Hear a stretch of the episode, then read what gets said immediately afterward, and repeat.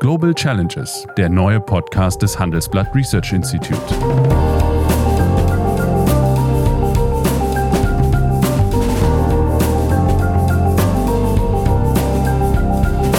Der ehemalige Außenminister analysiert zusammen mit Professor Bert Rürup die geopolitische Lage, exklusiv für den Chefökonom, den Newsletter von Professor Rürup. Ohne die internationale Zusammenarbeit wird der Klimaschutz nicht zu erreichen sein. Denken wir doch das mal zu Ende. Wenn es denn diese internationale Kooperation, die eine notwendige Voraussetzung für den Erfolg einer globalen Klimapolitik ist, nicht gibt, lohnt sich dann eine nationale Klimapolitik? Naja, das wäre ja so, wenn man nicht richtig weiß, ob man über den Strom schwimmen kann und nicht sicher ist, ob die Schwimmkräfte reichen, dass man dann aufgibt und ertrinkt. Also das wird ja wahrscheinlich niemand für eine vernünftige Lösung halten. Nein, aber man geht nicht in den Bach. Naja, im Bach sind wir alle schon.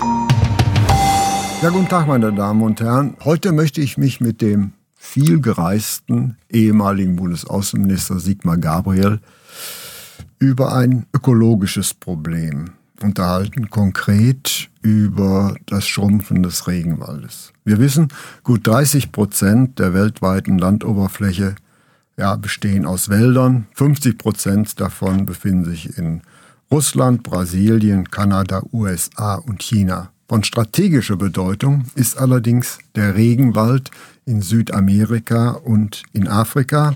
Nämlich zwanzig Prozent allen Sauerstoffs auf dem Planeten werden allein im Regenwald des Amazonas produziert. Und genau dieser Regenwald ist unter massivem politischen Druck. Er wird aus nationalstaatlichen oder nationalwirtschaftlichen Gründen reduziert. Und deswegen meine Frage, gibt es Mechanismen, die es verhindern, dass die Lösung eines globalen Problems an nationalen Opportunitäten scheitert? Es gibt ein solches, also solches Instrument insofern nicht, als es immer einer Voraussetzung bedarf. Und das ist die Bereitschaft des betroffenen Nationalstaats mitzumachen. Wir haben ja ein Beispiel, wo der Regenwald in Westafrika drastisch zurückgegangen war und wo es gelungen ist, in den letzten Jahren und Jahrzehnten ihn wieder sozusagen besser zu entwickeln, wieder vernetzte Gebiete zu erreichen. Da kann die internationale Gemeinschaft mit Geld helfen und mit vielen anderen Dingen, aber es bedarf immer der Voraussetzung, dass das die betroffenen Länder selber sagen, dass sie das zu ihrer Sache machen, also sowas wie Ownership besitzen. Und in Brasilien, muss man sagen, ist das in den letzten Jahren immer mal wieder in Ansätzen passiert, aber auch immer wieder schiefgegangen. Der gerade wieder entlassene, populäre Präsident Lula zum Beispiel. Aus dem Gefängnis entlassen, ja. Weil sein Berufungsverfahren noch nicht abgeschlossen ist. Ja, genau. Also aus dem Gefängnis entlassen. Lula, sehr populär, ähm, hatte mal eine Umweltministerin, Marina da Silva, die selbst als Kind in den Amazonas aufgewachsen war. Eine interessante Person. Im Alter von sechzehn Jahren hat die erst lesen und schreiben gelernt, nämlich als sie im Krankenhaus lag. Sie war an einer Quecksilbervergiftung Äh, erkrankt. Weil Bergbauschäden. Nee, ja klar, doch, insofern, weil nach Gold gesucht, Goldsucher.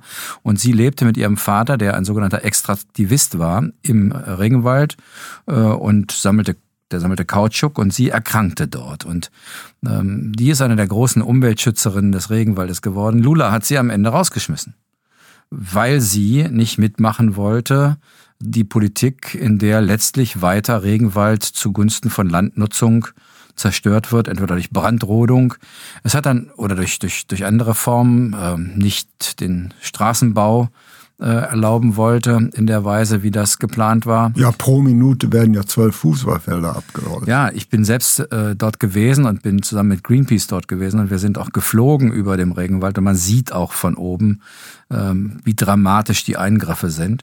Die Europäische Union hat damals zum Beispiel gesagt, wir lassen keine kein Bioethanol mehr raus, rein, das aus dem Zuckerrohranbau in Brasilien kommt, weil man gesagt hat, ihr verdrängt sozusagen Regenwald zugunsten des Zuckerrohranbaus.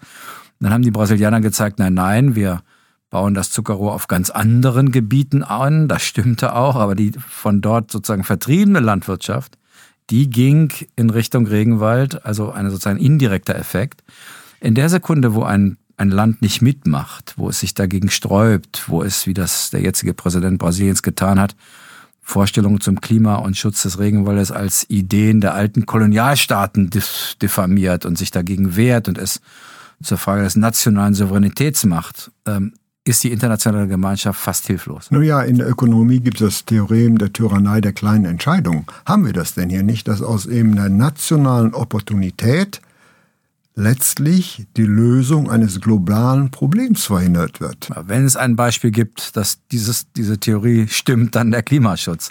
Er funktioniert eben nur, weil es ein globales Problem ist, ein globales Thema, eine Menschheitsherausforderung, wenn die Menschheit auch gemeinsam handelt. Und das, das Schlimme ist eigentlich, dass äh, zu einem Zeitpunkt, in dem wir eher mehr machen müssen im Klimaschutz, die Welt in einer Situation ist, in der sie eher auseinanderfällt. Ja, zu Ende gedacht heißt das, die nationale Klimapolitik, wie sie auch in Deutschland gegenwärtig versucht wird zu betreiben, ist dann letztlich zum Scheitern verurteilt. Jedenfalls, was das globale Thema angeht, ja. Wenn also es nicht, Klima ist ein globales Thema. Ja, aber in ein, also wir leben gerade in einer Zeit, wo das Stichwort dafür lautet ja Multilateralismus, also die Zusammenarbeit in der Welt, eher zurückgeht, eher wir My Nation First Ideen haben. Jeder kümmert sich um den kurzfristigen eigenen Vorteil und was wir an internationalen Vereinbarungen, Verträgen, Verabredungen haben, gerät überall in Gefahr, so auch das Klimaschutzpaket. Denn der größte Industriestaat, die Vereinigten Staaten von Amerika, ist gerade ausgetreten. Und andere sagen natürlich dann, warum wir? Und verstecken sich übrigens auch gerne hinter den U S A. Und wenn der Multilateralismus auf Dauer scheitert, dann wüsste ich nicht, wie man äh, gerade im Klimaschutz Erfolge haben will. Die, die das erkannt hat, man kann ja über Greta Thunberg manches sagen, vieles ist möglicherweise auch aus äh, Sicht von Ökonomen äh, nicht vernünftig, aber erstens ist die sechzehn und nicht sechsundsechzig, also die darf schon auch nochmal ein bisschen zugespitzt argumentieren, aber die hat, ge- die, die hat gemerkt, dass das eigentliche Problem die fehlende internationale Zusammenarbeit ist und ist eben deshalb zur U N-Generalversammlung gefahren, fährt jetzt zur Klimaschutzkonferenz nach Spanien. Ohne die internationale Zusammenarbeit äh, wird der Klimaschutz nicht zu, zu erreichen sein. Ja, aber denken wir doch das mal zu Ende. Wenn es denn diese internationale Kooperation, die eine notwendige Voraussetzung für den Erfolg einer globalen Klimapolitik ist, nicht gibt, lohnt sich dann eine nationale Klimapolitik? Naja, das wäre ja so, wenn man nicht richtig weiß, ob man über den Strom schwimmen kann und nicht sicher ist, ob's, ob die Schwimmkräfte reichen, dass man dann aufgibt und ertrinkt. Also das wird ja wahrscheinlich niemand für eine vernünftige Lösung halten. Nein, aber man geht nicht in den Bach. Naja, im Bach sind wir alle schon. Das Problem ist ja, dass ähm, die letzten hundert Jahre der Industrialisierung äh, eben die, die Atmosphäre als Deponie benutzt hat. Das ist ja nichts anderes als das Wort getan hat. Der Deponieraum ist knapp geworden.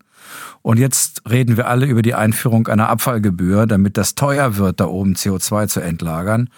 Und das funktioniert eben nur, wenn alle einen Preis bezahlen müssen. Ich würde gerne zurückgehen, warum trotzdem nationaler Klimaschutz wichtig ist. Es gibt jetzt einzelne Länder, U S A, Brasilien, auch noch ein paar andere, die nicht so richtig mitmachen wollen.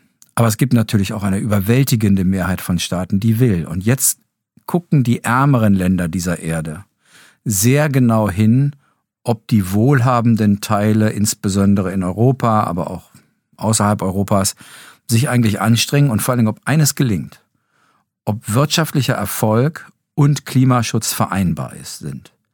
Würden die sehen, dass wir entweder keinen Klimaschutz machen oder dass unser Klimaschutz dazu führt, dass wir uns wirtschaftlich schweren Schaden beifügen, wird uns keiner folgen.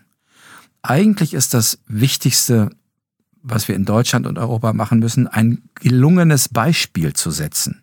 Deutschland selber hat zwei Prozent der Treibhausgasemissionen. Selbst wenn wir die auf Null bringen, ist die Welt nicht gerettet. Womit wir die Welt retten können, ist zu zeigen, dass es tatsächlich möglich ist, wirtschaftlichen Erfolg und Klimaschutz zu vereinbaren. Und unser Land ist, wird ja gerne viel gemeckert über die deutsche Politik, wenn man sich anschaut, dass wir inzwischen Wirtschaftswachstum vom Wachstum der Energienachfrage entkoppelt haben, dass wir mehr wachsen mit weniger Energie. Wenn wir sehen, wie viel wir inzwischen bei erneuerbaren Energien erreicht haben, man muss ja immer daran denken, wir haben ungefähr dreißig Prozent unseres Stromsektors in der Atomenergie gehabt. Die haben wir praktisch vollständig ersetzt und jetzt ersetzen wir Kohlekraftwerke mit erneuerbaren Energien. Das ist schon ein ziemlich gutes Beispiel, Man kann immer mehr machen, man muss auch mehr machen. Aber die, der eigentliche, sagen wir mal, die, die eigentliche Treibkraft Europas und Deutschlands ist, ärmeren Ländern zu zeigen, dass wirtschaftliche Entwicklung und Klimaschutz kein Widerspruch sind. Richtig, aber das setzt natürlich voraus, damit das wirkt, dass diese ärmeren Länder nicht den langen Weg der energieintensiven Industrialisierung erst zurücklegen müssen, um dann in die Position der fortgeschrittenen Länder zu kommen. Und wie verkürzt man bitte denn diesen Weg? Man merkt zwar, dass du wahrscheinlich noch nie an einer Klimaschutzkonferenz teilgenommen hast, aber dir, dir, es wäre für dir möglich, innerhalb einer Sekunde ins Zentrum der Debatten zu gehen, denn genau darum geht's dort. Äh, die Länder sagen, ihr müsst Technologietransfer machen, und es gibt manchmal ein bisschen abenteuerliche Vorstellung nach dem Motto, wir packen die, die Patente in einen großen Korb und äh, jedes Land darf zugreifen. Da gibt es manchmal Vorstellungen, die mit Marktwirtschaft nicht viel zu tun haben, aber es gibt auch ganz intelligente Ideen, wenn man zum Beispiel sagt, okay, eine Tonne C O zwei zu vermeiden in Deutschland kostet ein Vielfaches von dem, was es kosten würde, dies in einem anderen Land zu machen, das wirtschaftlich schwächer ist. Deswegen gibt es in dem ersten Klimaschutzabkommen einen Mechanismus, in dem kann man in einem begrenzten Umfang als Industriestaat sagen, ich helfe dir in deinem Land, dass du entweder wieder aufforstest, dass du mehr Bäume pflanzt, dass du alte Kraftwerke sanierst. Und das, was wir dadurch an C O zwei einsparen, das lasse ich mir zu Hause anrechnen. Das ist ein bisschen diskreditiert als Ablasshandel. Ja, ist es. Deswegen muss es ist es begrenzt. Man kann das nicht unbegrenzt machen. Und die Erfahrungen äh, in den letzten Jahren waren auch, dass manchmal einfach getrickst wurde. Zum Beispiel, wenn jemand sagt, na, wenn ich das bei dir mache, dann würdest du in Zukunft so und so viel Tonnen C O zwei einsparen. Das ist natürlich ähm, nicht gesagt, dass das tatsächlich der Fall gewesen wäre. Also es gibt viele Erfahrungen, die jetzt dazu führen, dass ab dem Jahr zwanzig zwanzig dieser Mechanismus neu verhandelt werden muss, damit man ihn nicht löchrig wie ein Schweizer Käse macht und damit nicht die reichen Staaten sich quasi rauskaufen können. Aber dass man einen Teil der C O zwei Emissionen äh, auch finanzieren muss, in denen andere Länder das Geld dafür bekommen, moderne Technologien einzusetzen, das, glaube ich, ist richtig. Man könnte das natürlich noch verkoppeln mit einem ökonomischen Argument.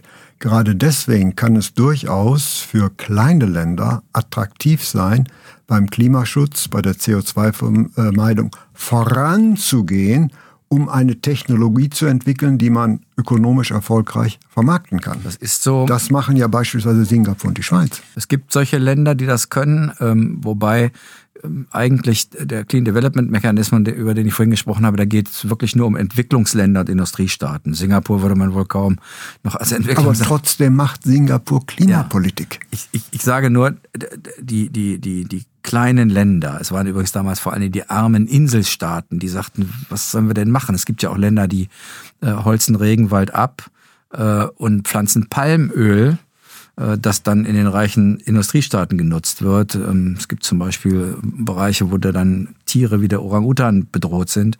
Und da, um dem vorzubeugen, um solchen Ländern zu sagen, okay, wenn ihr das nicht macht, sind wir bereit, euch finanziell zu helfen. Dafür ist das eigentlich da. Wie gesagt, man muss aufpassen, dass man damit nicht äh, modernen Ablasshandel betreibt.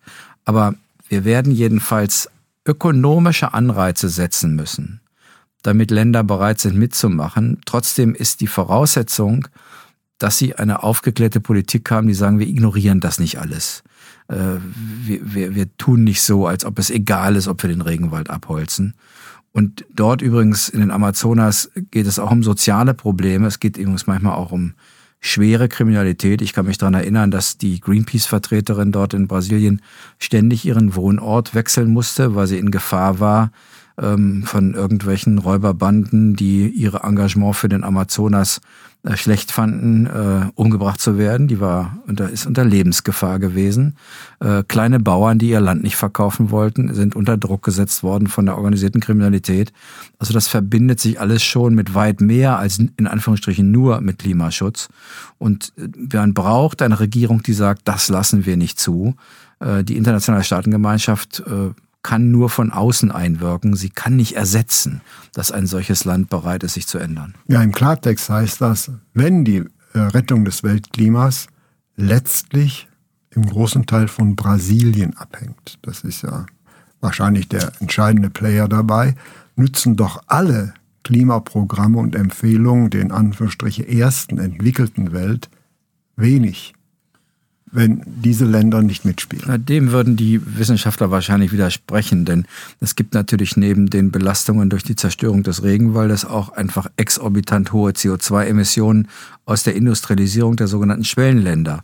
China setzt zwar auch auf den Aus- Ausbau erneuerbarer Energien, aber eben auch auf neue Kohlekraftwerke. Aber es geht ja auch um die Produktion von Sauerstoff und, und, und. Und das äh, wird damit ja nicht substituiert. Nein, aber man, man wird wahrscheinlich im Klim- dem Klimaschutz nicht gerecht werden können, wenn man sagt, es gibt das eine Problem, wenn wir das nicht lösen, können wir alles andere sein lassen, sondern man wird immer beides machen müssen. Aber äh, die Amazonas, ich meine, man muss auch sehen, was da noch verloren geht, ist, wir sind ja ein Land, Deutschland hat ja eine relativ geringe Artenvielfalt.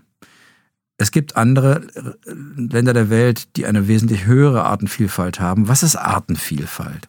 Artenvielfalt ist so das Betriebshandbuch der Erde. Äh, da steht drin, wie dieser Planet funktioniert. Wenn wir da jedes Jahr eine Seite rausreißen, dann werden irgendwann Kinder, Enkel oder Urenkel nicht so richtig wissen, wie das geht. Es gibt Beispiele dafür. Es ist mal, gab mal einen Befall von Reis, also dass eine ganze Ernte kaputt zu drehen, äh, gehen drohte. Wenn man damals die Reissorte schon nicht mehr gehabt hätte, äh, die Anzahl der Reissorten ist dramatisch zurückgegangen. Ja, deswegen gibt es ja diese äh, Speicher und sowas. Dann, dann, dann wäre sozusagen es gar nicht mehr möglich gewesen, die Welternährung sicherzustellen. Das heißt, Artenvielfalt ist nicht nur Elefanten und nicht nur Tiger und Löwen, wo sich die Deutschen gerne engagieren, sondern manchmal sind die kleinen Lebewesen für das Überleben der Menschheit wichtig. Richtig, aber jetzt trotzdem noch mal in der Nutshell. Brasilien ist das fünftgrößte Land der Welt, fast fünfzig Prozent dieses Landes, äh, also Südamerika, äh, entspricht also der doppelten Größe von Brasilien. Was soll getan werden, um Herr Bolsonaro von der Notwendigkeit einer Klimapolitik, wie sie von Deutschland oder von anderen entwickelten Ländern getrieben wird, mitzumachen? Man braucht wirtschaftliche Anreize. Ob das dazu führt, dass Herr Bolsonaro davon überzeugt ist, daran darf man Zweifel haben. Das werden die Brasilianer selber entscheiden müssen. Aber zum Beispiel, was in dem etwas nördlicher gelegenen Land, den Vereinigten Staaten, passiert, wird große Auswirkungen auf die Frage haben, ob sich Länder wie Brasilien dem Klimaschutz widerstellen oder nicht. Also sind die U S A der entscheidende Trigger? Meine Erfahrung, ich habe ja viele dieser Klimaschutzkonferenzen mitgemacht, solange sich andere Staaten hinter den U S A verstecken konnten, weil zum Beispiel George W. Bush und andere gesagt haben, wir machen keinen Klimaschutz mit, solange ähm, sind wir an die nicht richtig rangekommen. In der Sekunde, wo die Vereinigten Staaten eine andere Rolle übernommen haben, haben auf einmal auch die Skeptiker in Brasilien, in Indien, selbst in Saudi-Arabien aufgegeben und mitgemacht. Es hängt sehr viel an der Frage, ob der eine Große mitmacht oder ob der auf Dauer draußen bleibt. Im Klartext bedeutet das, angesichts der klimapolitischen Saltowende, die die U S A zumindest unter Trump vorgenommen haben, war das eine sehr, sehr pessimistische Prognose für unser Weltklima. Ich habe eine optimistische Prognose für die nächsten Wahlen, aber ich gebe zu, auch das kann man heute nicht sagen. Ja, das stimmt. Wenn ein solches Land ausscheidet, wird es schwer mit dem Klimaschutz. Vielen Dank, Sigmar Gabriel. Das war Global Challenges mit Sigmar Gabriel, der neue Podcast des Handelsblatt Research Institute.